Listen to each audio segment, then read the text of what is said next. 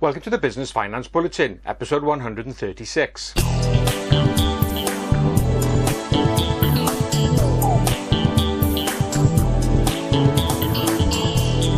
Into the latest Business Finance Bulletin with me, Rob Warlow from Business Loan Services. In this bulletin, a new milestone hit by the Startup Loans Company, latest figures from the asset based finance industry, and business confidence. What's happening post Brexit?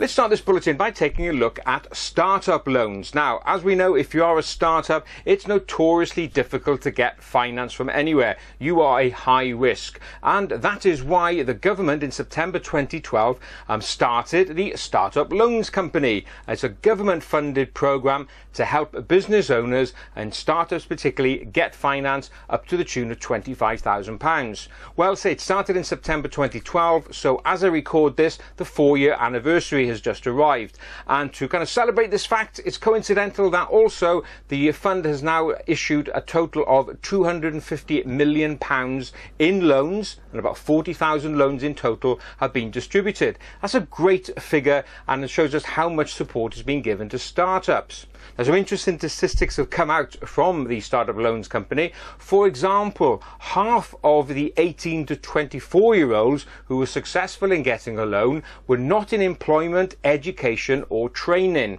And also, one in five of the loans have gone to businesses started up in deprived areas. So obviously, there's a lot of support being given to these startup companies. So obviously, it's been hailed as a success, but um, more information has come out, uh, many from the Taxpayers Alliance, and they've really asked the question, well, you know, all this money is going out, but how much is coming back in? And the figures coming out are show that about 72 million pounds worth of funds so far released have been written off and not paid back. Now, that's a large sum of money, and the default rate is running at about 35%. Now, for main high street banks, your default rate's anywhere between about 3 4% for small businesses, so it's significantly higher. But as I said at the beginning, it's because startups are a high risk. And in fact, the government has said it's willing to tolerate total losses up to 40%. Now, there are some people who say, well, this is a waste of money. Why are we giving um, loans to startups? But as you can see, there is a net benefit to the UK economy. And in fact, the British Business Bank, who kind of oversee um, and support the programme, say that for every £1 invested, the uh, benefit to the economy is a total of £3. So if you are a startup and you're looking for funds, up to £25,000, it's a fixed interest rate up to 6%, uh, go along to the uh, Startup Loans website, which is startuploans.co.uk, and have a look there and find out who your local partner is.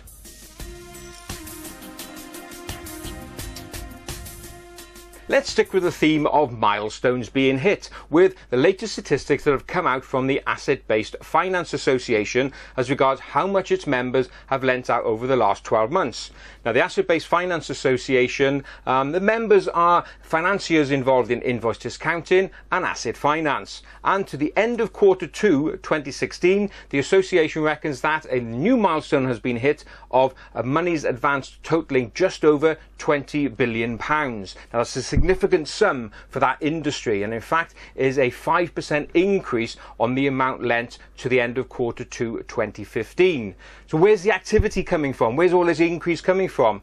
Well perhaps surprisingly it's actually the larger firms, the ones turning over 100 million pounds plus, that sector saw an 18% jump in the amount of money being lent out via invoice discounting and asset-based finance. So it shows it's not just the small business owners who are jumping ship from banks and going to the alternative sector. So it's really good news there and shows a strong performance. And in fact, over the last five years, there's been a 27% increase in the amount of money now being lent via this sector.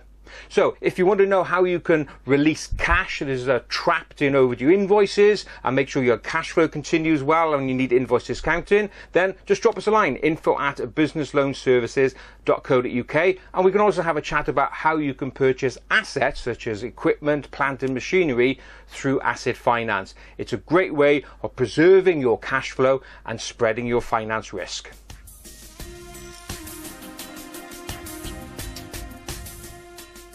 Well, as we record this the beginning of September 2016, we are now two months or so after the Brexit vote and just coming out of our summer break. The surprising thing is, as we all know, in the lead up to Brexit, there were signs that confidence levels were taking a hit and people were beginning to hunker down. Well, as you will have seen from the media, as it particularly wakes up from its summer uh, summer recess, that confidence levels are still quite high. Business owners have bounced back and saying, yeah, we really want to tackle this. We really want to get on with it and make a success of it. And that's great because all these surveys are just showing that people are out there willing to do business. But obviously, we're still very early into this whole Brexit negotiation, and there's still a lot of pain to come. Um, certainly, from our point of view, we've not seen any clients cancelling projects or putting projects on hold. It is very much business as usual. From a lender's perspective, also business as usual. No issues there of lenders being extra cautious that we've seen in any way. However, as I said, we're early in this process, and I do anticipate that probably as we come closer to 2017 and the reality of where we are and the enormity of the task ahead begins to come home to people, I think we begin to see some confidence levels taking a hit and investment levels beginning to level off. Um, what's the message here? Well, for you, it's planning ahead. If you are confident about your business growth, and why wouldn't you be, make sure that if you have a finance requirement, you plan well in advance.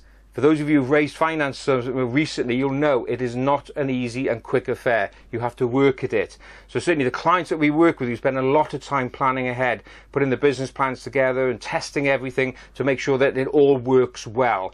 And my message to you then is plan ahead. Sit down with your accountant, your advisors, your board, your partners, and say, what are we going to be needing over the next six months or so?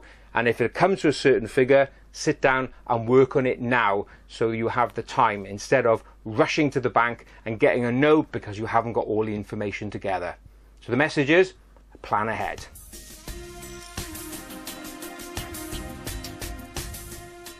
Well, here we are at the end of another Business Finance Bulletin. I hope you enjoyed it. And if you did, please don't forget to give it a like and a share. It all helps get the message out about what you can do to raise finance and ease your dealings with banks. Don't forget, if you're watching the video, you can also download the podcast version to listen to at your leisure. Just go along to iTunes, Stitcher, um, or also SoundCloud, and there just search for Business Finance Bulletin and you'll find the past episodes. And if you're listening on the podcast, go along to YouTube. Just search for Rob Warlow, and there you'll find this episode and all past video versions of it as well. Well, thanks very much for being with me. As ever, have a successful and profitable week. Look forward to being with you next time. Bye bye now.